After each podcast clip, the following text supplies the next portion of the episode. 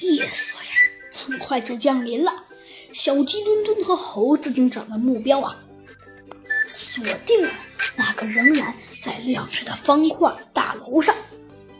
小鸡墩墩呢，小声的说道：“猴子警长，你说高科技考不考验？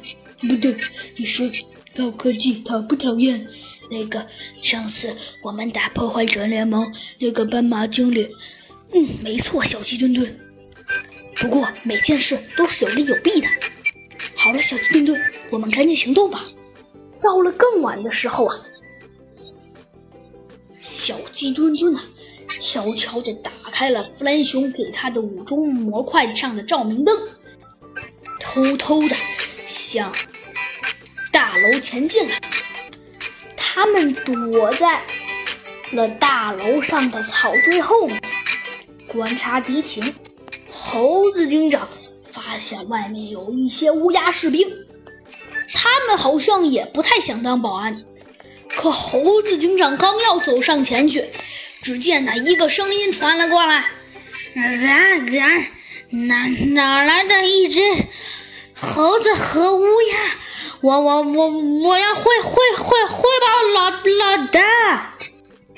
小鸡墩墩的吃了一惊，他急忙和猴子警长同时回过头去，这才长长的出了一口气。原来呀，是一个乌鸦士兵喝醉了，他正醉醺醺的说着满口酒气的话呢。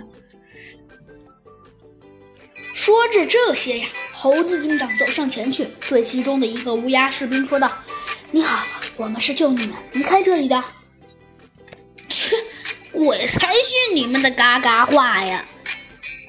其中一个乌鸦士兵有些不耐烦地说道：“切，我们被你们这种人骗多了，才不信你们说的这种这种骗人的话呢！”嗨，我们没骗你。猴子警长有些生气，他说道：“哎，我们真的没有骗你，算了吧，我们直跟你说了吧。”说着呀，猴子警长就把就把那只小乌鸦跟他说的呀，全都告诉了这个乌鸦。啊，真的！这个乌鸦这回相信了，是真的，你就等着我们的好消息吧。